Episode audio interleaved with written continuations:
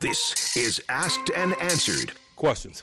with Tom Opferman and Steelers Digest editor Bob Labriola. The week has finally arrived, Labs. It is draft week. Do you have your chair picked out in the war room already? Are you ready as far as that situation is concerned?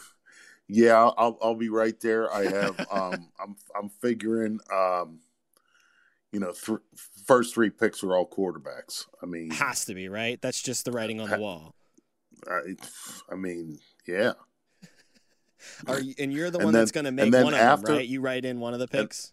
and then after the first three are quarterbacks, the other picks will only be guys that Mike Tomlin took to dinner uh, on their pro days. And then the seventh round pick, the last pick, you just pick a quarterback. You get there to too. make You that. pick no, you pick a quarterback there too. Just go four quarterbacks. Just play it safe, you know.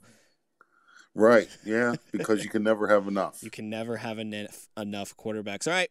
Lots of questions here from Steelers Nation to get into this week, so let's get started. Vincent Ciani from Hoboken, New Jersey asks If you were the Steelers GM, how would you strategize the draft?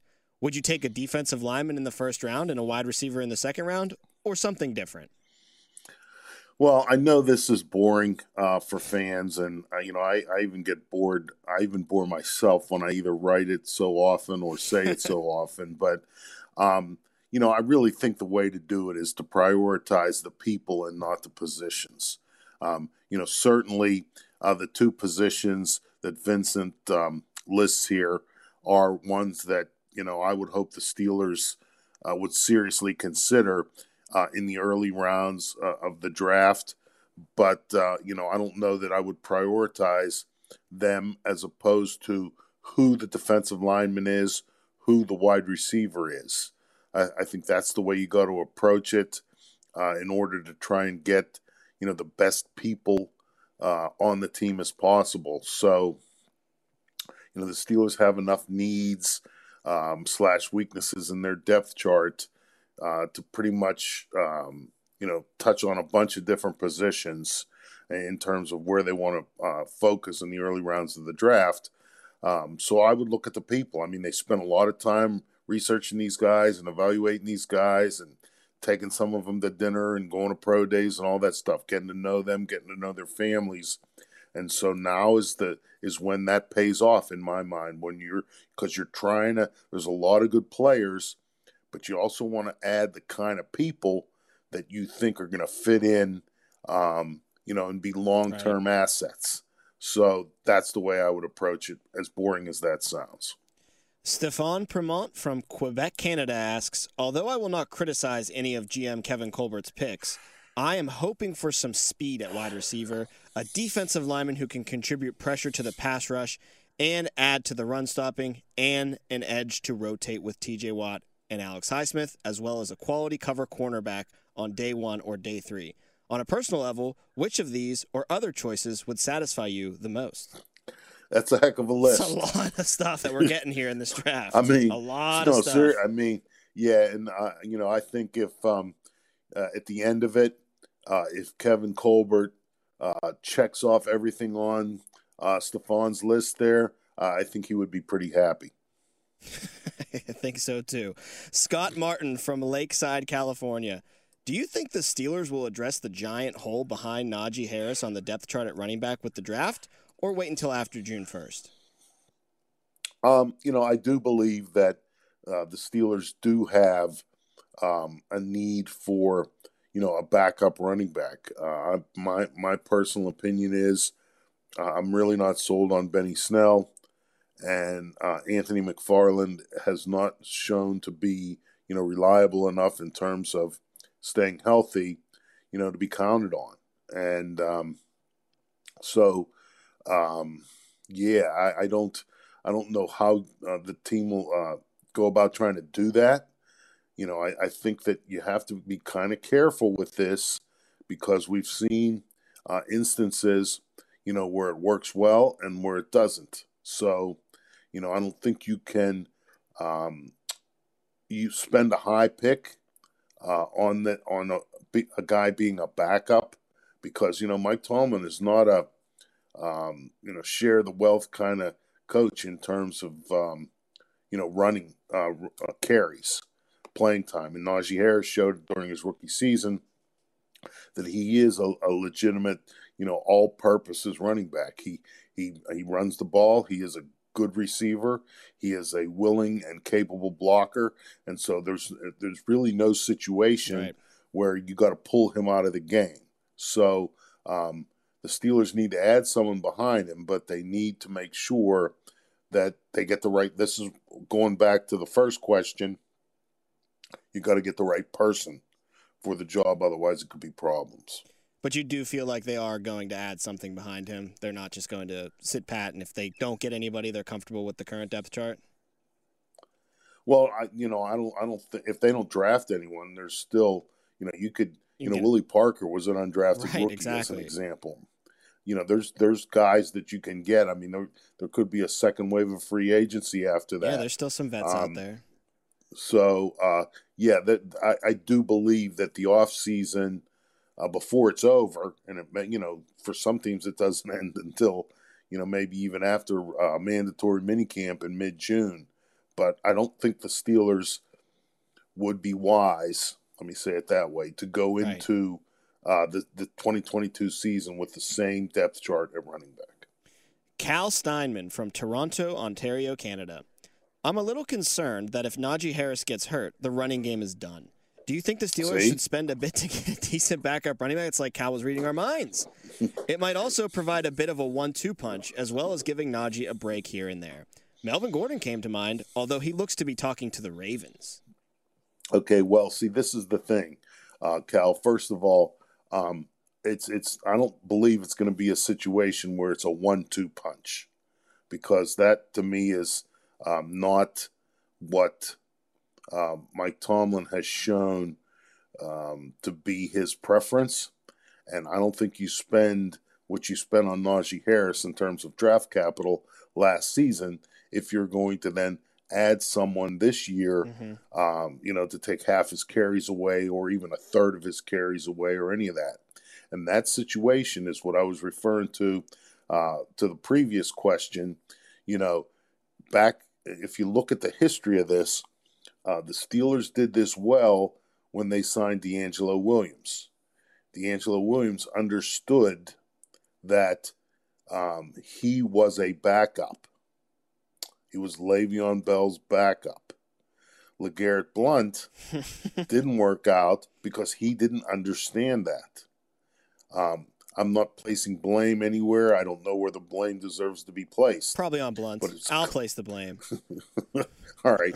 Um, but um, you know, clearly, if if if you add a person who thinks that his playing time is going to be comparable to Najee Harris's, that's a problem waiting to happen. Whoever comes in has to understand he's a backup.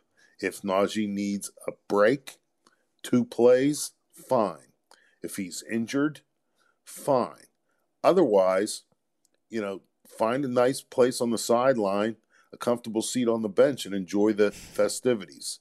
No, because that's your role. Right. You get your you get paid, practice hard, be prepared, but don't expect a lot of playing time. And that's the kind of person the Steelers need to, to add. That's why I said earlier I would not commit, you know, a high draft pick on a player because if you know if you're a running back and you're a third round pick, say, you're thinking you're pretty good, and, mm-hmm. and that draft status probably indicates that you are. And so your mindset coming in is going to be different if you didn't get drafted at all, uh, and you you know you sign a, a undrafted rookie contract, or if you know you're a veteran and it's June and no team has shown any interest in you. I mean, you start to get the idea maybe of yeah. you know, where you are in the pecking order. Is this something that you might not be able to determine if they've accepted their role until the season actually starts? Because these guys in a meeting to sign a contract can lie to your face and say, "Oh yeah, I'll be a backup. That's fine with me. I just want to get this money." And then you get into the season and they think in their head, "Oh, I'll beat that guy out. I'll get more playing time." And then it can kind of roll downhill that way. So it's it's a risk kind of because you can't truly know if they accept that role until the season actually starts. Well, and then that's again, that's why what I said, you know, the way I said it in terms of a a veteran, you know, he's he has no job until just about everyone else has a job, and then the amount of his contract uh, would reflect, um, you know, that he is a backup. Uh, and so I think there are ways beyond saying to him, "You're a backup," to communicate the fact that he's a backup. And if if a guy has you know familiar with the league and has been around the league a little bit, he understands yeah. that if uh, the draft is over, uh, undrafted rookie, you know the the immediate um, period after the draft when there are a lot of signings and you don't get signed then, and you know um, maybe rookie mini camps come by and tryouts and that, and you don't get in, uh, any sniffs there.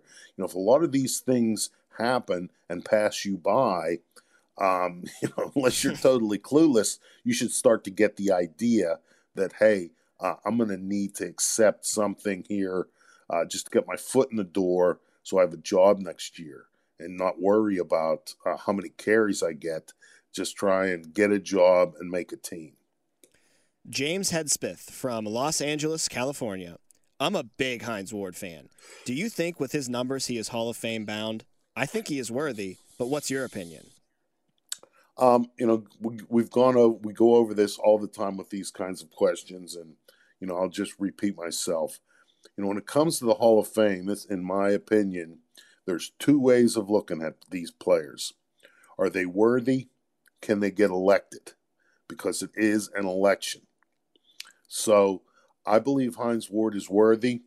Um, you know, but I do think that him getting elected is not going to be a simple thing. It's not going to be like Troy. It's not going to be like Ben. Um, you know, receivers. Um, their their statistics have just uh, you know shot through the roof a lot of times now, and just to um, explain this and, and maybe give some examples, um, there were 26 semifinalists for the induction last year, part of the um, um, class of 2022, which actually goes into the Hall of Fame this August, but they're elected, you know, right around the Super Bowl. Okay, and there were um, one, two, three, four, five, six, eight, eight wide receivers among those 26 semifinalists. Okay, Hines Ward, Anquan Boldin, Devin Hester, Torry Holt, Andre Johnson, Steve Smith, Steve Tasker, and Reggie Wayne. And none of those eight wide receivers were elected.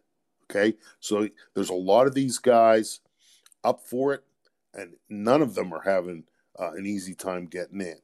So let me just relay, you know, a conversation I had with Mike Tomlin about this, and I asked Mike Tomlin if he thinks Hines Ward is worthy because he coached Ward, and then Tomlin was a don't forget uh, started as a defensive backs coach with Tampa Bay and then defensive coordinator with the Vikings. So he was either, you know, game planning to get Hines Ward the ball or game planning to stop all those other guys. And um, this is what Tomlin said. I'm going to just read you what he told me. Uh, he's got the hardware on his finger. He's referring referring to Ward and the two Super Bowl rings. Right. He's a multiple time world champion. That's a component of it, but also everybody who witnessed Hines play understands that his style of play is above and beyond the statistical analysis, the nature in which he played, and the way he redefined the position. He did things differently than others. His point of attack blocking was a weapon.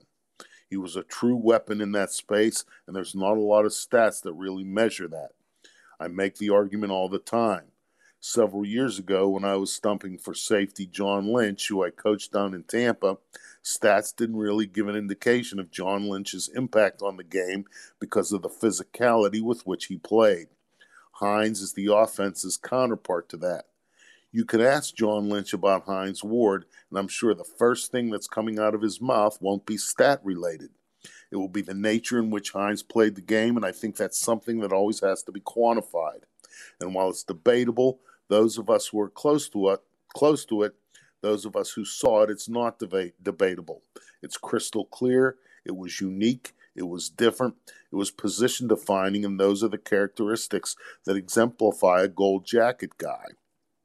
Then I asked Tomlin, I said, okay, so um, you were in the room as a def- uh, defensive backs coach, and you've got a game coming up against the Steelers and Hines Ward, what would you tell your guys about him in the meetings leading up to the game? And he said, The reason that I mentioned John Lynch is because John Lynch was that box safety that I'd be telling to watch out for number 86 because that's what Hines did. he went in there and mixed it up against the likes of John Lynch and Donovin Darius and the other box safeties who were real physical in his generation, and Hines Ward should be recognized for that. And so stats are a component of getting elected, but let's be real. Hines stats tell a Hall of Fame worthy story as well but relative to some of the other receivers that are mentioned among the semifinalists who have comparable stats, I just wanted to draw a distinction. And let me just remind you this um, you know, in 2001, the Steelers went to Tampa and they played what I always refer to as the paper champions game. That was Lee Flowers, mm-hmm. uh, who was a very colorful, um, uh, strong safety, dubbed the Buccaneers paper champions because you know they're all they were always picked at that time to be you know among the contenders or a Super Bowl favorite or whatever, and they never seemed to get there. And in that game, that um, it was down in Tampa. It was it was either in September or early October. Bettis just went nuts. They ran the ball up and down Tampa and uh, beat them. And so um, I learned uh, pretty quickly that if you wanted, if I wanted to get um, the look from Mike Tomlin, all I had to do was reference the Paper Champions game, and I didn't even have to say anything more than that. he knew exactly what I meant. Uh, he remembered how that game turned out, and Hines Ward was rocking people uh, in that game for Bettis. So, yeah, the the whole thing about the conversations that Mike Tomlin referenced that he had with John Lynch, uh, those were real, and um, they had an impact on uh, the play and an impact on games when those when those teams played each other. One more thing in regards to Hines Hall of Fame status. You mention this constantly on this very podcast. Steelers fatigue is a real thing when it comes to these voters and when it comes to getting more Steelers into the Hall of Fame. Doesn't mean they're not worthy, but sometimes people are like, ugh, another Steeler. Seriously, it's enough already. I don't think it's fair, yeah, but it's the, what happens. Right. And just as a just to emphasize that point, you know, the the um, classes of uh, 2020 and 2021 were combined right. because of the pandemic. Five Steelers went in that time. So doesn't bode you know, well for 2022, probably. No, and that that just emphasizes the fatigue aspect. Chuck McRucky from Hinkley, California asks It is difficult to keep track of free agents and whether they signed with another team, re signed with the Steelers, or are still on the market. Can you give us a quick recap of the status of all the Steelers free agents? Wow. Okay. When the off well, when the off season began, the Steelers had 17 unrestricted free agents. Okay, they've re-signed six of them: Montravius Adams, Miles Killebrew, Arthur Maulet, Chuks Okorafor, Ahkello Witherspoon, and just this week, Terrell Edmunds. Five of those 17 signed with other teams. Taco Charlton with New Orleans, Joshua Dobbs with Cleveland, Ray Ray McCloud with San Francisco, Juju with Kansas City, and James Washington with Dallas. Five remain unsigned. Kalen Ballage, Eric Ebron, BJ Finney, Joe Haden, and Trai Turner. At the 17th guy, Ben Roethlisberger, he retired. Beautiful. Well, to put a bow on that, Labs. Well done. Rick Scaglione from Fredericksburg, Virginia. With the Steelers re signing Marcus Allen, considering the crowded inside linebacker, what are the possibilities that they move him back to safety alongside Minkah? Um, I don't think I don't think they're very there's there's very much of a possibility of that at all. I mean, they've been if, grooming him to be the uh, inside uh, linebacker position for the past couple of years. Yeah, and I, mean, I yeah, and I think that if uh, the Steelers perceived Marcus Allen as being a starting caliber uh, NFL safety, they would have never moved him to linebacker in the first place. No, that's a good point. Ron Williams from Astoria, Oregon. Have there been more interviews for the general manager position, or has that been decided but not yet released? Um, yeah, uh, Ron. Let me let me. This is the social media era. There's not a whole lot that's it's a secret determined, right? and you, and if you think you're going to keep a secret, uh, Right. you're probably wrong. Uh, but the the interviews, the Steelers stopped the interviews. There's a March 1st deadline um, because most uh, player personnel uh, people, their contracts last through the draft instead of like players whose contracts la- contracts last through the season. So uh, because the March 1st date is kind of a you know a time when um, NFL teams do no longer have to grant permission to other teams to interview their people, and the fact that that's really when you know draft prep gets into high gear. Uh, the Steelers stopped all GM interviews on March 1st, and then what they're going to do is after the draft go through a, a bring back i'm sure the, the people that they liked or Mhm. either liked or want to get uh, have another sit down with or whatever for second interviews and then steelers president art rooney II um, will make a decision now when that ha- how soon after the draft i, I- can't you know i can't uh, specifically identify a date but you know as i alluded to earlier i believe that everybody's going to know who the new GM is before the Steelers can call a press conference to announce who the new GM is. There's just there's just too It's much the way the Twitter, is, right? Yep. right? And and who knows? I mean, there's Adam Schefter, there's He's always sniffing around. Fora, Yeah, right? And yeah. and and then also uh, the the person who gets the job could put it on social, his own social media. yeah, right. So um, yeah, once once a decision is made, I would imagine announce an announcement would be forthcoming pretty directly after that. And finally, Lamar Blaylock from Little Rock, Mississippi. Do you think the Steelers have a realistic chance of drafting Jordan Davis from Georgia? Davis reminds me of Joe Greene. I truly feel that just like me and Joe, Jordan Davis can be the cornerstone to putting the steel back in our vaunted steel curtain defense, like me and Joe accomplished in the past. There's so many things wrong with that question, but we need a cornerstone when the outside linebacker just set the record for most sacks in a season. I think the cornerstone's there right now. Well, what's really wrong with that is, yes. um, okay, you you know where I'm going with Uh, that. I do. I have a Um, feeling. you know, just when I thought it was safe to do these podcasts again and be done with, you know, Steelers fans comparing Kenny Pickett to Dan Marino, um, I get this one. Um, you know, the only thing Jordan Davis might be able to do better than Joe Greene is beat him in a race. Um, and you know, it's on Sundays in NFL stadiums. It's not track meets; it's football games. Um, you know, Joe Greene is, is one of the greatest players in NFL history. He's the best player in franchise history. Um, this this whole way of thinking, you know, insults Joe Greene, puts way too much pressure on Jordan Exactly. Davis, Way too much. and Insurmountable. and really, amount.